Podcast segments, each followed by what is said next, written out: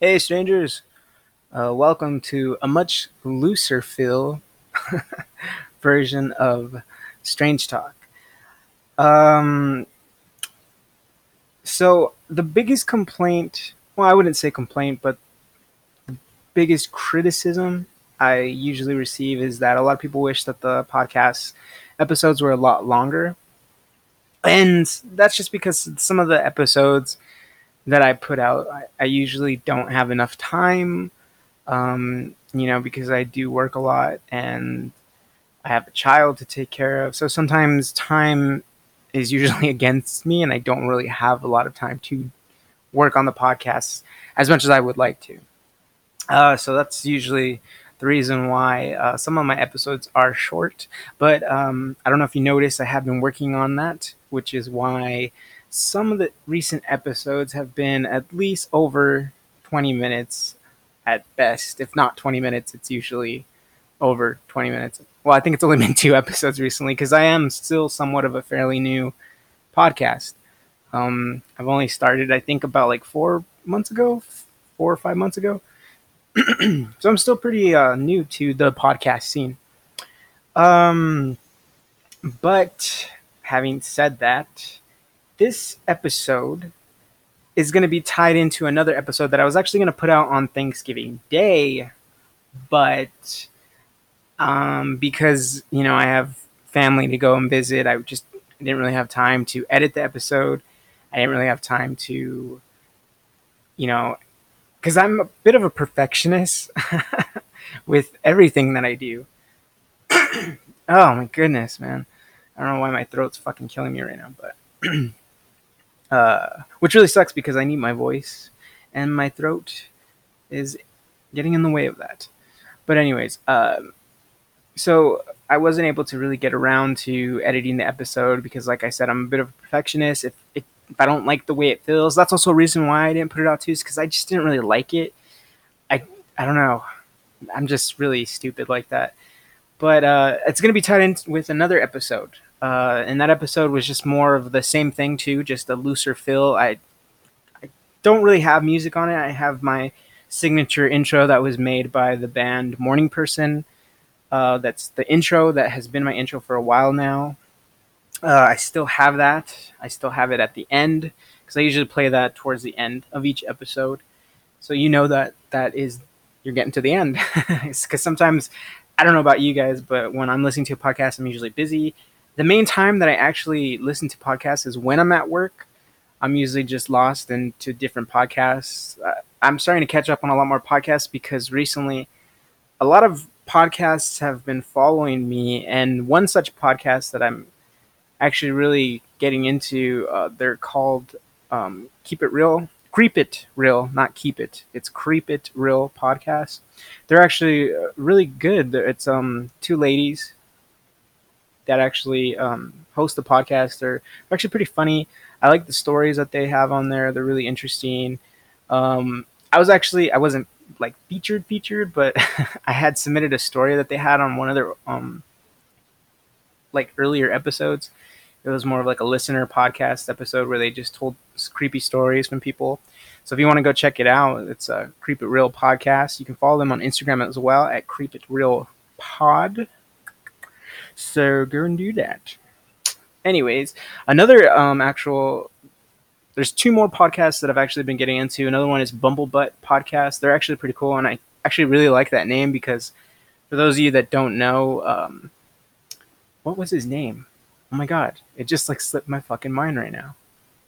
What was his fucking name?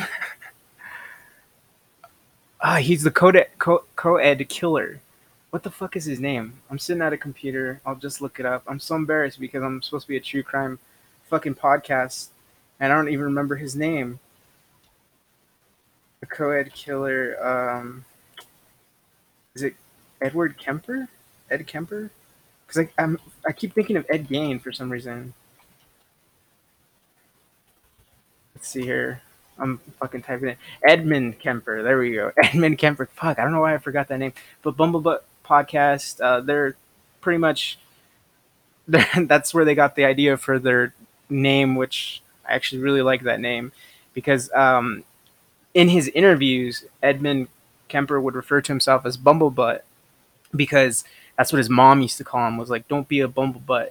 So he would actually refer to himself in his interviews that he had, um, which you can actually look up on YouTube and stuff and see that just to see into the mind of this sick, depraved man. But there was something about him that was actually kind of charming uh, in a weird way, and that would make sense. I know you're probably thinking like, "What the fuck is wrong with you?" for thinking that in the first place. But there is something charming about him when you listen to him. He is kind of a genius in a way, and despite what he did, because what he did is fucking sick and depraved, there is something charming about the way he speaks. He has, he can really, if you're not, if you didn't really know who he was, you would kind of find him fascinating. And what if you didn't know what he did? Um, you, like that's kind of why I'm interested in him because the way he speaks, he speaks with uh, some intelligence. But um, anyway, so that's Bumblebutt podcast. They tell pretty good stories, and I swear to God, one of them sounds exactly like Adam Carolla. I don't know who it is, but one of those guys sounds exactly like fucking Adam Carolla. Um, just a little bit lighter. Adam Carolla has more like eh, kind of sound, but uh, one of them sounds exactly, almost exactly like Adam Carolla. But they're actually a pretty cool podcast. I, I really enjoy listening to their podcast as well. Um, the last one that I've been recently, and I just started listening to them because I'm trying to catch up on. Because there's even more. There's Wickedly um, Our podcast. There's just so many podcasts out there, and I'm sorry if I can't get to all of you.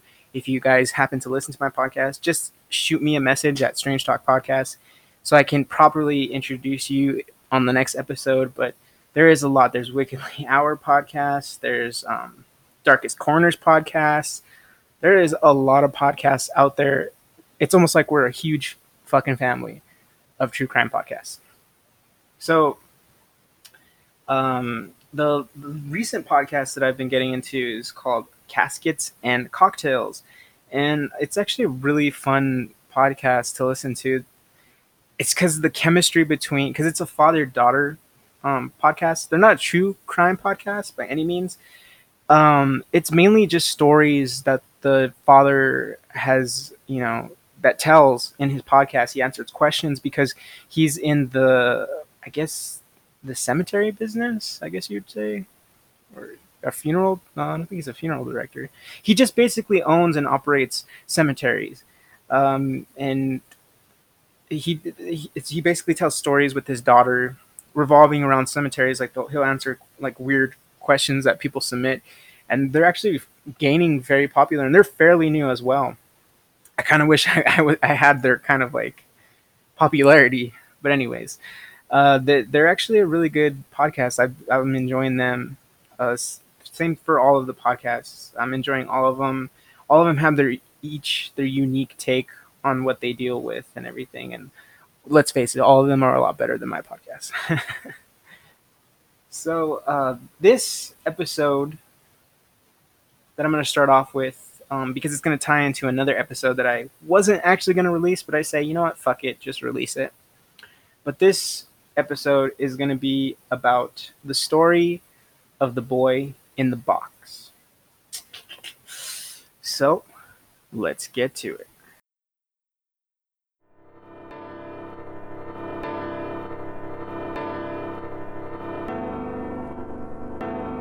Welcome to Strange Talk.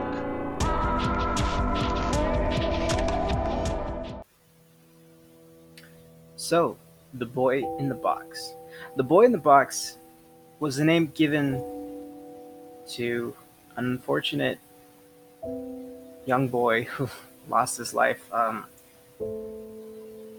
so here's here's a story. Here's how it goes. In the February of 1957, a boy's body was found in a box wrapped in a plaid blanket. Um, he was found in the woods off of Sus- Susquehanna. I'm probably saying that completely wrong, so I'm so sorry if you live there. But it's in Philadelphia and it's Susquehanna Road in Fox Chase. Uh, he was completely naked and he was inside of a cardboard box. Um, the box was used to actually house a bassinet and it was sold at J.C. Penney Um, this took place in 1957, like I said, in February. Um, when the boy was found, he was actually found um, with his hair. It looked like he was recently given a he was given a haircut. Um, but investigators, um, after investigating the body, they determined that his hair was actually cut after his death. Um, the reason for that being is um, clumps of his hair was actually clinging to his body. Um, there were signs of severe malnourishment, as well as surgical scars on the ankle and groin, and an L-shaped scar under the chin. The body was first discovered by a young man who was checking his muskrat traps, uh, fearing that the police would confiscate his traps because it was technically illegal to even have those traps out there because um, they're meant for muskrats, but any other wildlife who just happens to stumble upon them, even children, could possibly, you know, become trapped. He did not report what he found to the police after, you know, he found the body because he was you know, afraid of the fact that, you know, he could get in trouble or they might pin it on him. Nobody really knows the reason why. Um, then a college student actually spotted a rabbit running into the underbrush. And because he knew that there were animal traps in the area, he stopped his car to actually see uh, where the rabbit went to see if it was okay. And he also discovered the body. But for some reason, he didn't actually report that he found the body, which is really, really fucking weird. Again, I mean, I'm not in his head. I don't know the reasons why, but maybe he he he too thought, oh well, if I report this, maybe they're gonna pin it on me, which is really dumb. but hey, you know, to each their own. But he did actually report it the next day after he discovered the body. So the investigation uh, the police received the report and opened an investigation on February 26, 1957. Uh, they lifted fingerprints, and police were kind of, you know, optimistic about it, and they thought they would be able to. This would basically be an open cut, open and close, you know, type of case. Uh, the case garnered a lot of media attention in Philadelphia, you know, because the just the fact that a small young child was found in this box. Uh, they, you know, they pretty much just tried everything they could to just basically get it out there. They, the body was found severely damaged. Um, we'll get into the details soon. So the crime scene was combed over and over again by 270 police academy recruits. Um, as they were canvassing the nearby area where the body was discovered, they happened to stumble upon a man's blue corduroy cap and a child's scarf and a man's white handkerchief with the letter G in the corner of the handkerchief. All of these clues led nowhere. They were just basically loose ends. Uh, they even went as far as distribute a postmortem photograph, which you can actually find if you give it a quick Google. So if you're curious, um, I don't know if I want to, because uh, it's just kind of sad. Because, like I said, this is a child. They don't know his age. They estimate it was between the ages of three and seven. This boy, and they actually posted uh, it, through the media on newspapers, and um, basically they posted pictures of the missing child. Well, he's not missing, but they posted him saying, you know, if you know who this child, if he's your son, you know, come claim him because we don't know who he is. And so um, they posted the pictures of him after his death. And I mean, it's not super graphic, but you can tell that's not what he looked like when he was alive, obviously. So when they posted the picture of him post mortem, they fully dressed him and he was in a seated position, and they thought it would help to kind of show, well, this is what he looked like when he was alive. Um, hoping that it could lead to a clue. And uh, so on March 21st, 2016, the National Center for Missing and Exploited Children released a facial reconstruction of the victim and added him into the database. So it, basically, so when the boy was found in February 25th of 1957, it's still this case is still open to this very day that I'm speaking to you and you're listening to this episode. They have never found any suspect. They found one, um, and I'll get into that a little later of the theories. But they they they have. It was kind of credible at the time, and police were basically hoping that this would lead somewhere, and it kind of did. But for whatever reason, they just they just never they never went. They never followed through and followed up with it. But um. In August of 2018, Barbara Rae-Venter, the genetic genealogist, uh, genealogist, oh my god, why can't I fucking say that word? Genealogist who helped to identify the Golden State Killer using a DNA pr- profiling technique, said that she was going to use the same method to try to identify the boy in the box because, like I said, his identity still is unknown. They do not know anything about this boy. Okay, so let's get into um, some of the theories. Okay, so here's one theory. There was a foster home that was located approximately 1.5 miles from the site of the body. Um, this would be kind of one that I don't really think police, some obviously some police did agree that this is most likely the best case scenario of what happened. So in 1960, Remington Bristow, an employee of the medical examiner's office who doggedly pursued the case until his death in 1993, contacted a New Jersey psychic who told him to look for a house that matched the foster home. When the psychic was brought to the Philadelphia Discovery site, she led Bristow directly to the foster home. Upon attending an estate sale at the foster home, Bristow discovered a bassinet similar to the one sold at JCPenney, which, like I said earlier, uh, the body was discovered in a box that originally contained a bassinet that was sold at JCPenney. He also discovered blankets hanging on the clothesline that were similar to the one in which the boy's body had been wrapped in. Uh, Bristow believed that the boy belonged to the stepdaughter of the man who ran the foster home and that they disposed of his body so the stepdaughter would not be exposed as an unwed mother. He theorized that the boy's death had been an accident. Despite this circumstantial evidence, the police were able to find many definitive links between the boy in the box and the foster family. In 1998, Philadelphia Police Lieutenant Tom Augustine, who is in charge of the investigation, and several members of the Vidocq Society a group of retired policemen and profilers, interviewed the foster father and the stepdaughter, whom he had married. The foster home investigation was closed. So it was kind of like all these clues were rolling into being, although they were circumstantial, they were kind of rolling into that, hey, you know, this is going somewhere. But for some reason, for some fucking reason, when they were getting close to it, they just backed off. No one knows why.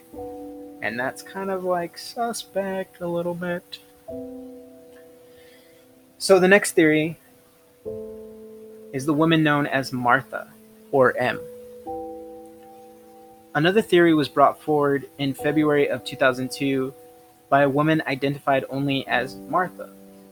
Police considered Martha's story to be plausible. And and this one is one that actually this would be the number one theory that police were actually going on. The second would be the foster home, but this this one is the one that people wanted to believe the most, and you'll see why. Um, police consider Martha's story. I'm sorry, police consider Martha's story to be plausible, but were troubled by her testimony as she had a history of mental illness. M claimed that her abusive mother had purchased the unknown boy, whose name was Jonathan, from his birth parents in the summer of 1954. Subsequently, the boy was subjected to extreme physical and sexual abuse for two and a half years. One evening at dinner, the boy vomited up his meal of baked beans and was given a severe beating, with his head slammed against the floor until he was semi conscious. He was then given a bath during which he had which he died. These details matched information known only to the police, as the coroner had found the boy's stomach contained the remains of baked beans, and that his fingers were watered wrinkled. M's mother then cut the boy's distinctive long hair, accounting for the unprofessional haircut, which police noted in their initial investigation, in an effort to conceal his identity. M's mother then forced M, or Martha, to assist her in the dumping of the boy's body in the Fox Chase area. M went on to say that this, as they were preparing to remove the boy's body from the trunk of a car, a passing male motorist pulled alongside to inquire whether they needed help. Martha was ordered to stand in front of the car's license plate to shield it from view, while the mother convinced the would be Good Samaritan that there was no problem. The man eventually drove off. This story corroborated confidential testimony given by a male witness in 1957, who said the boy had been placed in a box previously discarded at the scene. In spite of the outward plausibility of M's confession, police were unable to verify her story, and neighbors who had access to M's house during the stated time period denied that there had been a young boy living there and dismissed M's claims as ridiculous.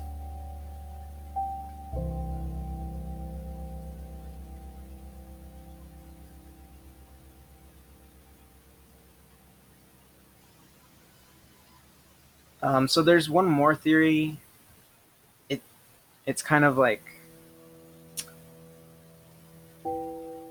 I don't know because this one it seems like it like it's definitive.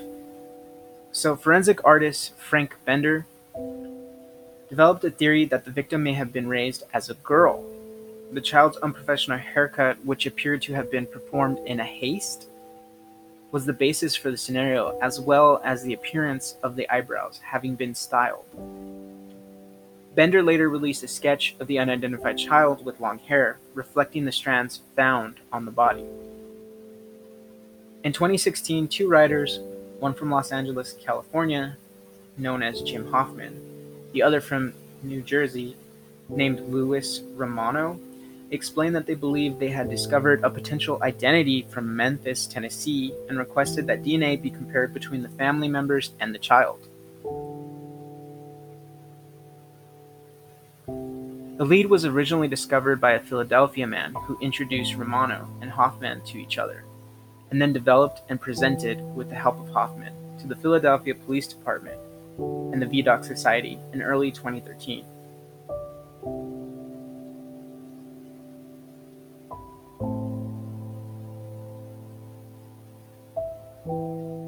In December of 2013, Romano became aware of the lead and agreed to help the man from Philadelphia and Hoffman to personally obtain the DNA from this particular family member in January 2014, which was sent, which was sent quickly to the Philadelphia Police Department.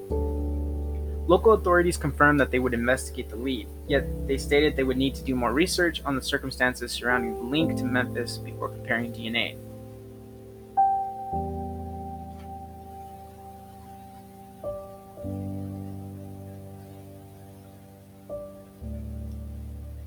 In October of 2017, the PPD confirmed through DNA retrieved by the PPD through the Memphis PD that the Memphis man and the Fox Chase boy found in the box were most definitely related. And that was it about the case. They didn't pursue it anymore. Why? I don't know. And like I said, to this day, the case still remains open and unsolved. So they did actually have a burial for him, for the young boy that was found. The boy in the box was originally buried in a potter's field. In 1998, his body was exhumed for the purpose of extracting DNA, which was obtained from enamel on a tooth, on one of his teeth. He was reburied at Ivy Hill Cemetery in Cedarbrook, Philadelphia, which donated a large plot of land. The coffin, headstone, and funeral service were donated by the son of the man who had buried the boy back in 1957. There was significant public attendance and media coverage at the reburial. The grave has a large headstone bearing the words America's Unknown Child. City residents keep the grave decorated with flowers and stuffed animals. And so, thus ends the tale of the boy in the box. So, thank you for listening to that story. The episode is not done yet, as you can see. There's still t- more to be said. Because um, I'm actually going to be playing the Thanksgiving episode that I was. I recorded it after Thanksgiving because, like I said earlier in the intro, I wasn't able to fully record the episode and finish it on Thanksgiving and have it out. You know, I thought I was going to be able to have it done and ready, but I was pressed for time. I had to get ready to go see family. But happy Thanksgiving, happy late Thanksgiving to you guys. Hope you guys enjoyed your Thanksgiving, and I hope you guys got all fat and shit. Because I know I did, but fuck it, who cares? You know, you only live once. So, stay tuned for the next segment, which is This Week in Crime, where I discuss different crimes that actually happened around or on Thanksgiving. And there's some in there that are not actually have nothing to do with Thanksgiving, but I just thought they were interesting stories nonetheless. So stay tuned for that segment.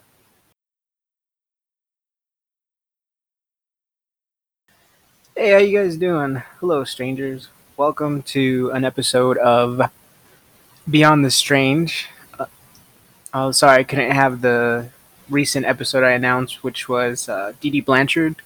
Going to be titling that episode uh, The Sick Child Who Killed Her Mother. So, uh, the reason why I'm not going to have the episode released tomorrow like I intended is because there's a lot of. Um, there's a lot of story to that. There's a lot of uh, research that's going into that, and with the holidays, Thanksgiving just passed, so happy late Thanksgiving. Hope you guys enjoyed your Thanksgiving. So the reason why that's honestly the reason why I was just you know you know dealing with the family and you know going to all the things and doing everything, you know, it's kind of just got in the way for me, you know, doing the research that I could. Um, I did record some of it uh, just to get it out of the way, but I haven't fully, you know, added everything. So this is why I'm doing a Beyond the Strange episode. Um, but it's going to be a little different. It's not really about anything in particular. It's not really going to be about. Um, I do have like a, a, couple of like crime stories because since I am somewhat of a true true crime podcast, can't really talk right now. Uh, because I am a true crime podcast, uh, I thought I'd bring you some stories that I found. Um, you know, revolving around crime. Some of them are funny, some of them are serious. Um, but first off, uh, so uh, also I want to thank everybody who um, on my Instagram. Uh, my birthday was uh, it passed this week. It was on the twentieth, so it was on Tuesday. Uh, so I want to thank everybody who messaged me on the Instagram at Strange Talk Podcast. Uh, everybody who took the time to message me, you know, happy birthday. I appreciate that and thank you. Uh, so it wasn't it was my birthday. Uh, some stuff happened that I wish didn't happen, but I mean, what can you do? Uh, you know, I still appreciate everything that I got. It's not like I'm sounding like a fucking spoiled brat, but it's just something happened that I won't really go into. So I'm sorry if I'm leaving you curious because I'm pretty sure you're gonna want to know. But uh, some stuff happened that I wish didn't happen. Uh, kind of, it didn't ruin the day, but it just ruined the night. Um, but yeah, so uh, Thanksgiving happened too, so that w- there was that. Uh, it's just I noticed that uh, after my father passing away, uh, things seem a little different, especially with the family. My family is going through their grief. Uh, I'm going through mine. Uh, the holidays obviously are not going to be the same because you know my father's gone. He's not around, so um, other than that, it's it's just you you, you kind of you can tell there is a change in everything. But uh, I don't, enough about me. so, anyways, uh, let's get into the first story that I'm gonna have for the episode. So here we go. So this first story comes from the Guardian, of theguardian.com, and it says wire transfers. New York bank robber uses DVDs to pass notes to tellers. So, a bank robber in New York City is demanding cash with notes written on DVD cases of the, the show The Wire. The acclaimed Baltimore set crime drama, which ran for five seasons, I said Stevens, seasons on HBO between 2002 and 2008. Okay, uh, NBC New York reported the police said the man had passed the notes, which contained increasingly violent threats, to tellers in three of four heists he is suspected of committing. The New York Police Department said the man wore all black clothing and sunglasses and threatened to bomb or gas the banks, all on the west side of Manhattan, if his demands were not met. It was not clear how much money he had stolen. Detective Martin Speechley told NBC he's hitting almost every other day. It concerns me because his notes are getting more and more violent. The suspect seems to have an interest in police work, Speechley said, given his use of the DVD cases. The detective added that he would be happy to show the man how real police do their jobs by putting him behind bars. Oh. So that's that that's that story. I didn't really thought there was gonna be more to that, but apparently not. So he's still out there, he hasn't been caught. So interesting. Okay, here's the next one. This one comes from NBCNews.com. A man killed during Black Friday sales at Alabama Mall, mistaken for gunman. I heard about this story. I saw it actually on Facebook, and I don't really go to Facebook that much because uh, sometimes I just feel like it's really toxic. Uh, for some reason, my feed always has to do with like political shit, and I tend to stay away from there because you're free to believe whatever you want to believe if you're a Republican, Democrat, if you're independent, it does not matter to me. As long as it doesn't affect me, I could care less. You know, and I know some of you that are listening is be like, well, it does affect you. Yeah, I know it does, but I really don't care. We, as people, don't really have that much choice. And it sucks to say, but if all of us actually, you know, band together and got together, it doesn't matter about voting, but if we actually got together and pushed for something different and new, you know, maybe then, you know, we could actually change something. But until then, I feel like the system that we have put in place right now doesn't do anything for us. Um, but enough about that. So, uh, on to the story. Authorities in Alabama say they have launched an investigation on an attack that took place near Birmingham Thursday night after a fight left one person dead and two others injured. The Hoover Police Department in Alabama told news outlets Friday that the Jefferson County Sheriff's Office will be conducting an investigation into a shooting that occurred during a Black Friday sale at the Riverchase Galleria in the Birmingham suburb of Hoover. Police were called on the scene as hundreds of people fled Riverchase Galleria after gunshots were reported at 9:52 p.m. 10:52 p.m. Eastern Standard Time, witnesses said. The Hoover police captain, Greg Rector, said the incident began with a fight between two people, with one man pulling a gun and shooting an 18 year old man twice in the torso. Officials initially said Emanic Fitzgerald. Yeah, that's his name. Emanic? Ematic? That's a weird name. Fitzgerald Bradford Jr. Oh, God, that fucking name. I'm sorry if you have the name Emanic. But that just the whole fucking name, Emanic Fitzgerald Bradford Jr. That just sounds like a dude that talks like Emanic Fitzgerald Bradford Jr. That just sounds like a fucking smug like douchebag, and that's sad because I'm judging this guy and I don't really know him. But anyways, officials initially said that Emanic Fitzgerald Bradford Jr. 21 had fired the rounds that injured an 18-year-old man he was fighting with at the Riverchase Galleria, but on Friday released an updated statement saying that while Bradford may have been involved in some aspect of the altercation, evidence show he was likely not the shooter and that a gunman remained at large. So they caught the wrong person. Uh, two other people were injured, including a 12 year old girl. The 12 year old girl was struck by gunfire in circumstances that remains unclear. She was described as alert, conscious, and talking, Rector said. Police have yet to release the names of the injured victims. Meanwhile, the officer involved in the shooting has been placed in administrative leave as the investigation into the shooting is carried out, Rector said in a Friday statement. The mall was going to remain closed until further notice on Thursday, but has since reopened as the retail group says there is no current danger to the community. We are devastated by the incident that happened last night in our shopping center, wrote Lindsay Kahn, a spokesman for Brookfield Properties Retail Group who owns the mall. We are working closely with the Hoover Police Department and are grateful for their swift action to contain the situation. Multiple witnesses told NBC affiliate WVTM of Birmingham that they heard as many as 10 shots. Shopping was cut short on Thanksgiving Day last year when fights broke out at the same mall. One person was treated for minor injuries. so, uh, initially, when I heard about this story, it was a man. Uh, they didn't really report on his race, but maybe it is a separate thing because I don't remember. Because, like I told you, I don't really go on Facebook that much. Because when I do, I don't really like what I see on there, so I just tend to stay away from it. Um, but I, I don't even know why I don't even delete the app.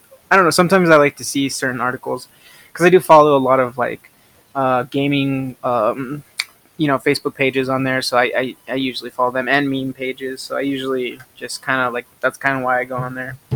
Sometimes for the most part, but uh, I I want to say it, it is the same incident because like I said, it could be different. They didn't really give any info on you know the racist of these individuals that were involved in the shooting, but that I know of, if it is the same one, because I don't remember where it took place on the Facebook article that I read, it was a uh, African American man who was shot because uh, the police initially believed he was the shooter, but he actually wasn't the shooter, and I believe they killed him because they mistaken him because I believe he was carrying a firearm with him. It wasn't stated whether he was um, if he was allowed to be carrying the weapon or anything. They didn't really give any info on that. So, you know, but then again, it's not like, you know, news outlets have ever, you know, reported factual things or, you know, sometimes they just because ratings are what matters and sometimes news outlets want to just be the first ones to get the info out there because they want to be the first ones so they can get their ratings up. And that's like a really sad thing you know, because it's no longer about just getting the facts and getting the news out there. It's just about getting the news out there. And who cares what they get right because we can just fix it later. I feel like that's the mentality a lot nowadays, and that's really sad. Not only that, just the fact that Black Friday, that shit's really sad, man. Especially all the videos that you see of people just like scurrying and fighting with one another to just get a fucking TV or I remember I saw a video and it was it was on Facebook too on a meme page. I saw a video of people fighting with each other over fucking bath towels. Bath towels at Walmart. And they were actually like just t- like they were having tug of wars trying to pull the blank the, the blankets the towels out of their fucking uh, hands and it's sad like like I I'm probably gonna sound like a conspiracy nut to you, so get your tinfoil hat out. But I just, part of me feels like that's what like corporations want. They don't care who gets hurt. They don't care what happens to you. They only care what happens to themselves. They only care about making more money. This is what they want. They want this. They want us to line up. Because I remember, you know, when I was younger, when I was a kid, I remember no stores were really open on Thursday. Um, none of them would open. They would open the following day for Black Friday, but they they would open up at the time that they're supposed to open up. Nowadays, on Thanksgiving Day, stores are open starting at five o'clock, and the people that camp out now. It's just, I feel like that's what they want. They want you to work your job and instead of saving your money for something that you need, they want you to spend money on something that you don't need. I, I feel like we're really brainwashed into wanting these unnecessary things that we want. And I, I'm I'm not saying I'm perfect because I, I, do fall into that trap sometimes. I mean, take for instance, the TV that I have, I've had it since 2009.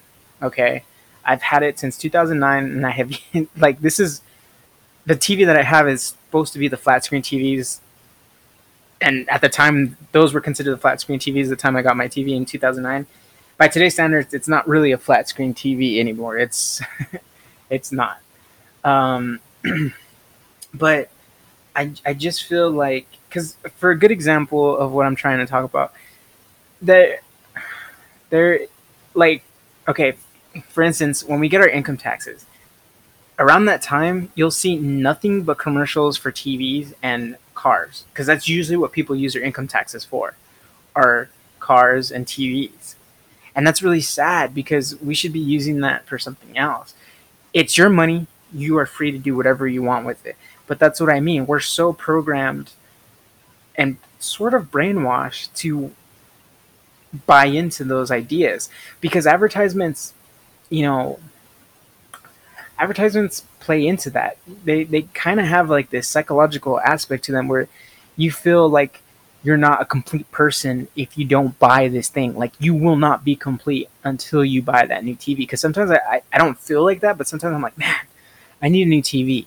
I need a new TV because I'm tired of having this old TV. When in reality, the TV's fine. It works perfectly fine. It's it it it doesn't output the resolution doesn't output to 1080p because back then it, when I got it, it didn't have 1080p yet. It was it only outputs to 1080i. So that's how old the TV is. And but I, I probably will get a new TV. I don't know when, but it's not gonna be anytime soon. so that's it for that um, that article. Here's the next article. And following the trend of Black Friday, since we Black Friday was this weekend, um, Black Friday thief tried to make off with boatload of electronics. So he didn't want a deal. This article comes from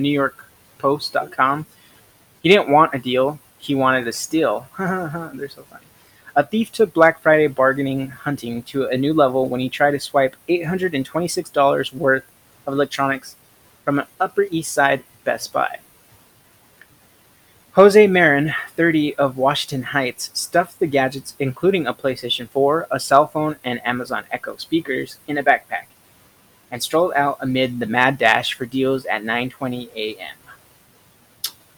He also allegedly took two sets of Insignia headphones, but security guards spotted him and held him until cops arrived at the shop on Lexington Avenue and East 86th Street, according to police.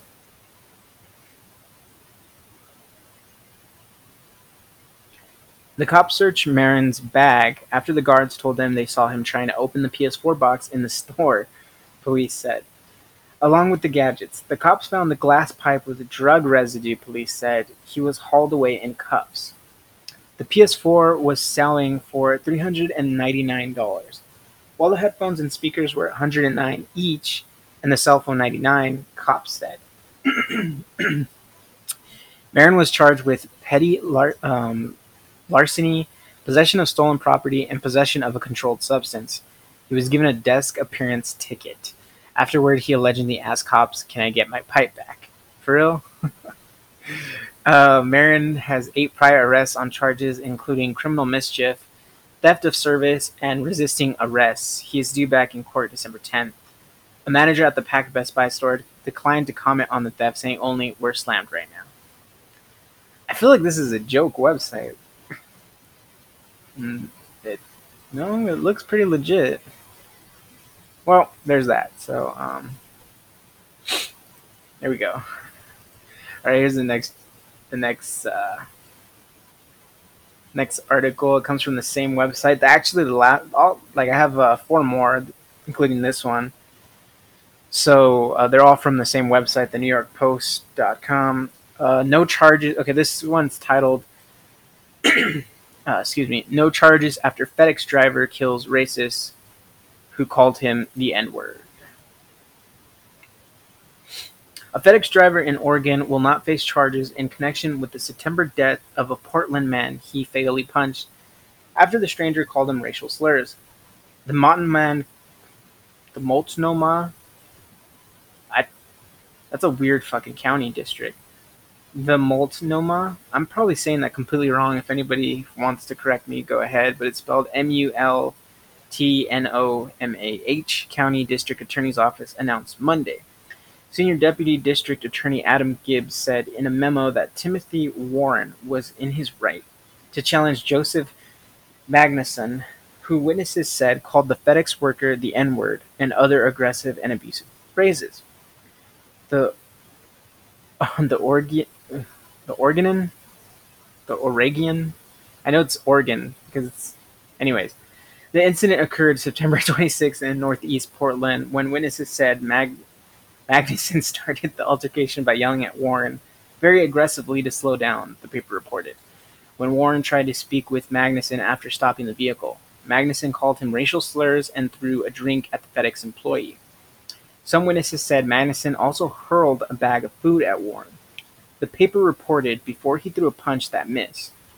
Warren hit Magnuson above his left eye, knocking him to the ground unconscious. The report said Magnuson later died, according to the paper. Okay. Okay, so this article is very mis. I mean, it's not misleading to you because obviously I'm reading it off to you, but it shows a picture of the FedEx car, so it made it seem like. Oh no, that's just my dumbass fault. Anyway, scratch that.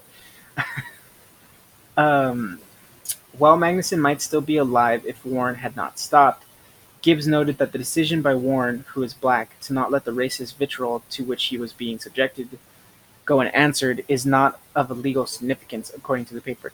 Warren waited at the scene and cooperated with police, the paper reported. A medical examiner also determined Magnuson was in extremely poor health, which contributed to his death, according to the paper. So basically, the FedEx employee punched the guy uh, named Magnuson for calling him racial slurs, and I get I guess either the punch killed him or maybe you know him knocking unconscious and his maybe his head hit hit the ground in such a you know like violent way that that's what attributed to his death. But he's not being charged with the death, especially too because I guess he you know he stayed at the scene. It probably would have been worse if he fled the scene, but uh, so no, he's not going to be charged with anything. So good on him, I guess. Because I mean, yeah, I guess it's okay. Not, I mean, it's not okay. well, I mean, to be honest with you, I don't really care because if you're racist, you're racist, and you deserve. You are free to say whatever you want to say, but that just as much as you are free to say what you want to say, the person is free to do what they feel is necessary to do to you. Does it mean kill you? No. But that doesn't mean that because you are a racist, there isn't going to be re- repercussions for what you're doing. I don't know what why that doesn't matter. And sure, one can argue saying, "Well, oh, why aren't you a big boy? Why are words going to hurt you?" Yeah, I guess, but sometimes some people feel like this is the natural response, and they usually say the first reaction that you have is the correct action. So there's that. Because I, I hate. That's also why too I stayed away from Facebook too because a lot of I kind of get some of the things that I'm seeing. I kind of get like I try to play to both sides. I try to understand where people's perspectives are coming from. So, like, take for instance the whole Roseanne thing that recently happened. Well, I think it happened a while ago, but how Roseanne tweeted something about something about a person. I believe it was a woman, and she said that she has like swinging eight balls or something like that. Or because I know she, fucking Roseanne has tweeted a bunch of shit before, but I guess she said something, and a lot of people, which like a lot of people found it kind of racist in particular, and a lot of people, you know, wanted something to be uh, somebody something to happen to her. You know, they wanted something to be done about what she said. So that's kind of why her show got canceled, but now it came back as the Conners, and they kind of outed her. I believe they killed her off, or they just I don't know because I don't really watch that show. My family used to watch uh, Roseanne back in the day, sometimes I would occasionally like watch the show because back then we only had one TV. So if I wasn't using it, then every then they were using it to watch TV. Um, but so like one of the like okay, so if you listen to Joe Rogan's podcast, he recently had Roseanne on there a while back. uh, and she kind of goes into explaining, and Joe Rogan is kind of like saying, like, you know, he doesn't agree with what she said. Um, obviously, he said he doesn't agree with it, but he claim, he claims to say that I don't want to say it's an excuse, but I feel like it is an excuse. The reason why she was like that was because she was on Ambien, and Ambien is known to cause people to do. There's been cases where it's caused people to sleepwalk, uh, people talk in their sleep. Uh, it causes people to do certain actions like make a sandwich or I've heard stories when I was looking into it about Ambien. I heard stories about people making sandwiches and or just actually eating. And I've never once heard a story though where somebody said something like racist or anything. So I guess it's kind of like I feel like he's kind of making an excuse for her that oh, you know, she took Ambien. I guess, but every other like and he even gives examples too of certain things that he's heard people do while being under the influence of Ambien But none of them like have been about being racist or saying anything racist at all.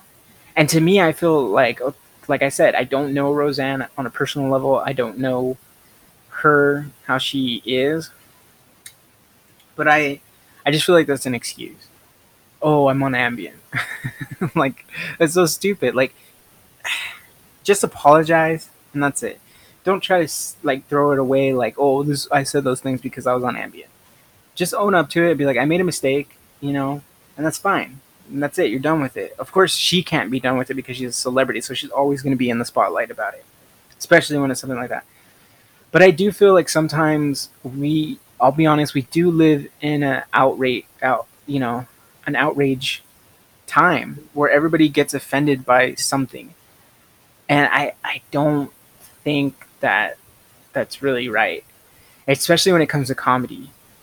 Like, comedy has always been like an outlet where you can go to hear. You don't have to go to those type of people, but there are comedians who tell dark jokes, and for me personally, I have a dark sense of humor I don't really show it in the podcast. But if you like knew me while I played games, like if you gamed with me, I do have a pretty dark, sick sense of humor. And I don't think there's anything wrong with that as long as you're okay and you know that the people are comfortable with it that you're joking around with. If they're not, you obviously don't joke around like that because that's how I am. If I know that a person isn't comfortable with dark humor, then I won't be like that around them. I'll just be the humor that they're into. So it's I guess that's just kind of how you have to look at it. So here's the next post. Um, this one comes from the same website, like I said, uh, NewYorkPost.com. It reads: Stoner dad gets prison for four-year-old uh, son's shooting death. A Pennsylvania dad was sentenced for involuntary manslaughter Monday in connection with his four year old son's accidental shooting death last year. Oh, excuse me, man. Ah, fuck yeah. I don't know what's wrong with my throat. Ryan Koch, 23, of Stroudsburg, will serve one to two years in Monroe County Prison, along with three years probation for the tragic death of his son, Bentley Koch. Authorities say Bentley picked up a loaded gun and accidentally shot himself in the face in June of 2017. Koch was charged a few months later after he admitted leaving a bullet in the chamber of his gun and placing it on the shelf in his living room after smoking pot. He pleaded guilty to the charges last August. If I didn't have a gun in that house, I would still have my son, Koch told his attorney. He had full custody of his son at the time of the incident. Bentley's mother, Alexis Atoni, um, Antoni, yeah, who lives in Mount Pocono, called her son's death a tragic accident. Now, it was difficult to watch. He doesn't deserve to go to jail. I don't want to see him go to jail, but they had to do what they had to do. Uh, that's Antoni's ex-wife uh, saying that. Um, I don't really like how they're leading. I don't like how this post says that. I don't smoke as much as I used to, um, but I wouldn't consider myself a stoner anymore. But back in the day, yes, I was.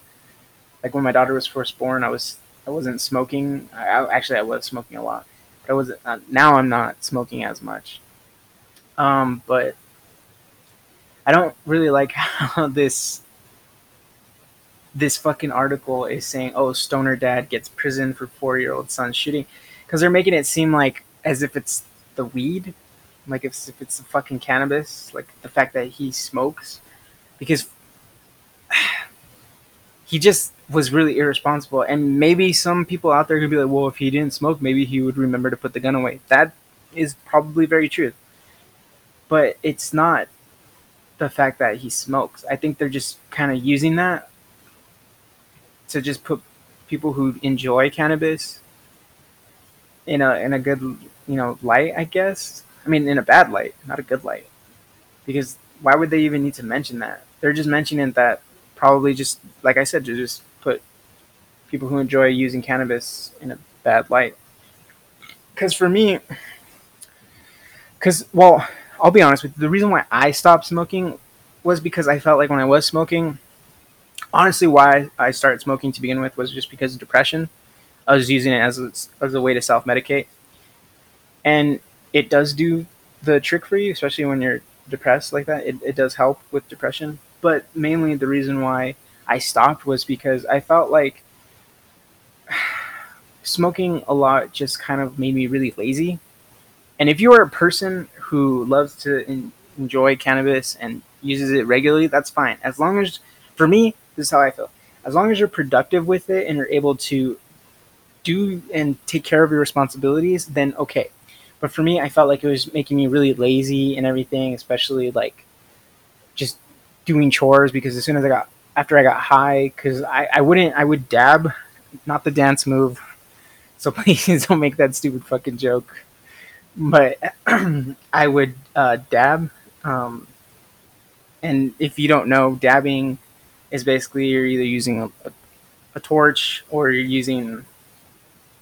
There's e rigs, I guess. I'm probably gonna confuse the fuck out of you. I'm acting like people don't smoke weed, but whatever. Basically, I would dab like I would dab a lot and throughout the day, and so when I, when I would be done, I would be super gone to the point that I felt really lazy. And like even now, because uh, I go hang out with a buddy of mine, he smokes regularly, and that's fine. I'm not judging him because he's been my best friend since we were fucking kids, and I'm not judging him. That's he's free to do whatever he wants. I just stopped because me personally, I felt like it was making me too lazy, and I feel like he's the opposite. He's pretty productive and everything. For me, I I felt like it was just making me very lazy, and I didn't want to do anything. So that's why I stopped to that. But for this article to to just kind of point out the fact that he, he smokes because we don't even know how much he smokes. He could very well be smoking a lot, but no one really knows because the fact is he just made the mistake of leaving the gun out. If you have a gun and you have a child, you don't do things like that. You don't because a child will get into anything. It takes a person to be responsible. So maybe he's not responsible. Maybe he was. Who knows? No one really knows. But I, I just don't really like how the article mentions the fact that he's a stoner. So on to the next one. This one is titled Sick Man Admits to Having Sex with Pony. a Florida man has admitted having sex with a male pony, telling investigators that he's a sick man, deputies said. Nicholas Anthony Sardo, 21, of Citra, was arrested for having intercourse with a small horse named Jackie G after a witness reported to deputies that she saw Sardo attacking the animal in a pasture on a relative's property on October 13th. The Marion County Sheriff's Office announced Monday. Another woman told authorities she saw Sardo having sex with the animal and approached him to discuss what she witnessed. Sardo then immediately admitted having sex with the pony. A confession later made to a detective as well, deputy said.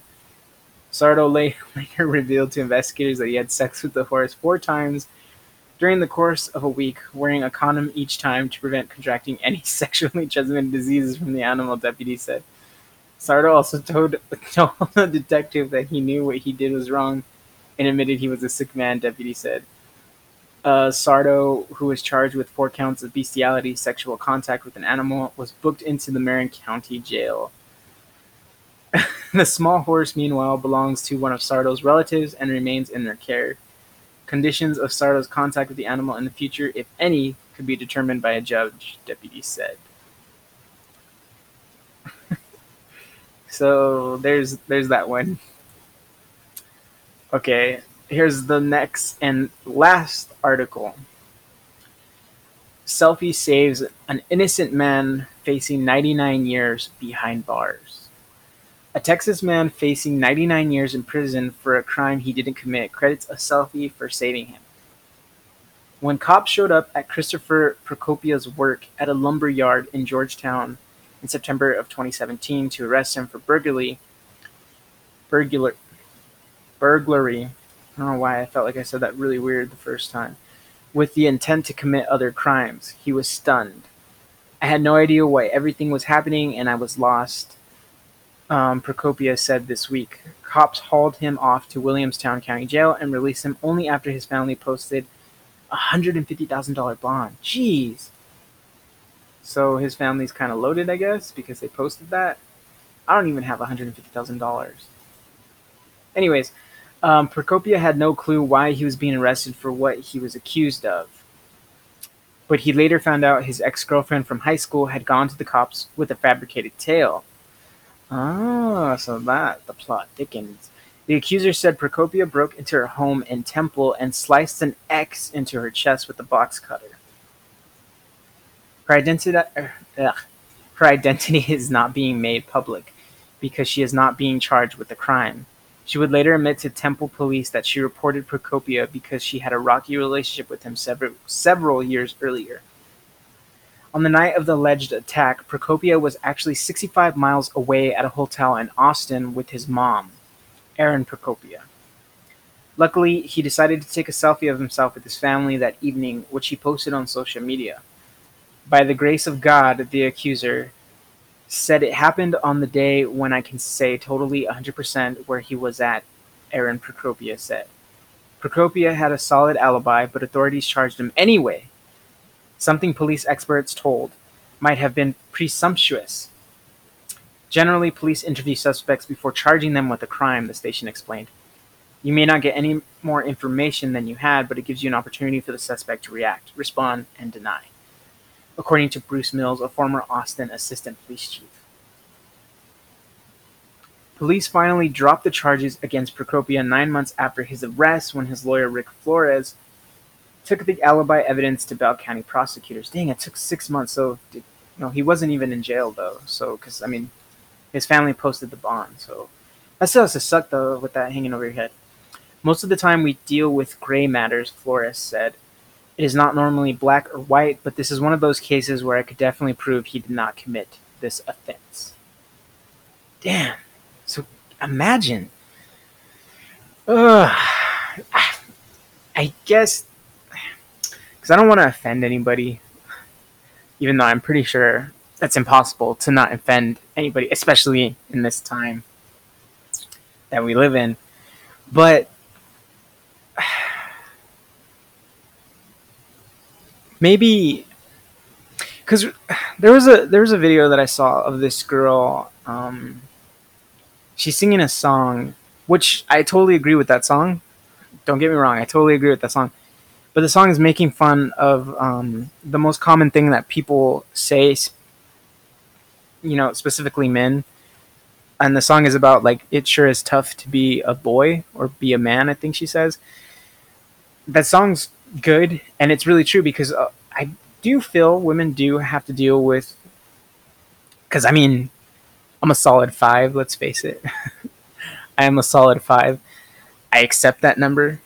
That's that's my my rating is a five, and that's fine. I have a beautiful fiance and a beautiful child, so I don't really have to worry about you know that shit anymore. so I got lucky.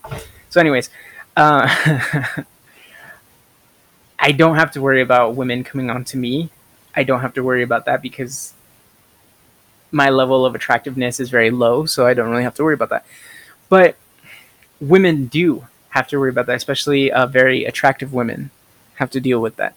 And it is a very sad thing uh, that it happens. Um, I am not one of those people, so I can't really speak for all men, but it does suck that women do have to face that.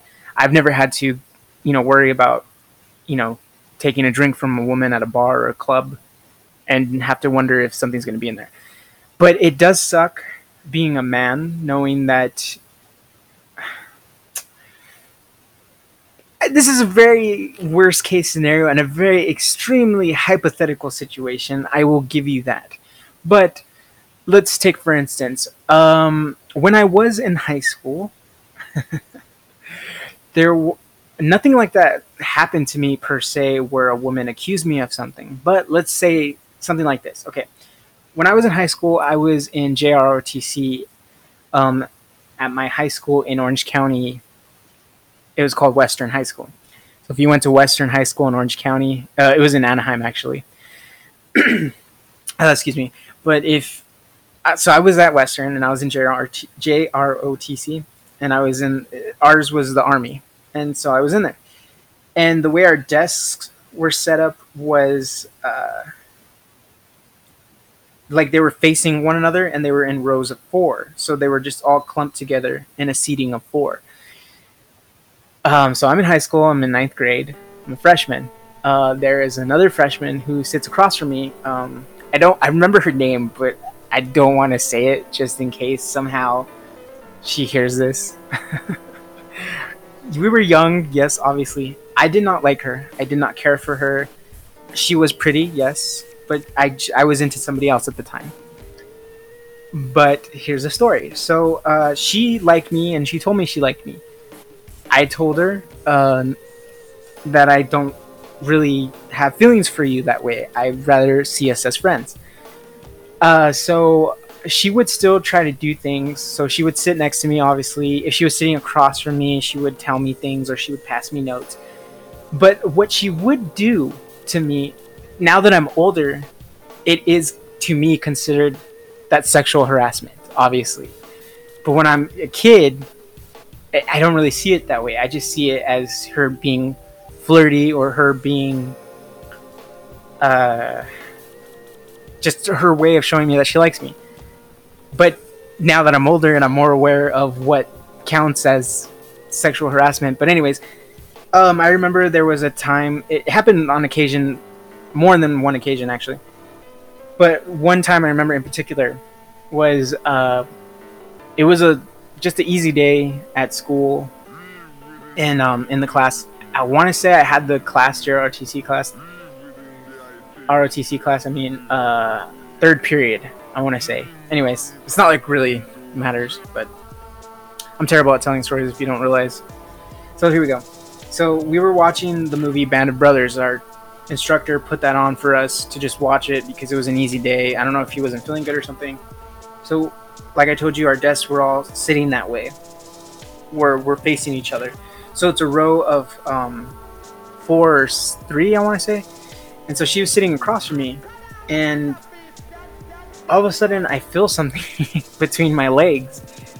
And I'm like, what the fuck is that? And I look down, and it's her foot. And she's obviously rubbing my fucking junk with her foot. And I don't tell her to stop because I don't want to bring attention to it because we're in the fucking class. And it's quiet because we're watching the movie. So I don't say anything. I kind of just let it happen. And she looks at me and she smiles.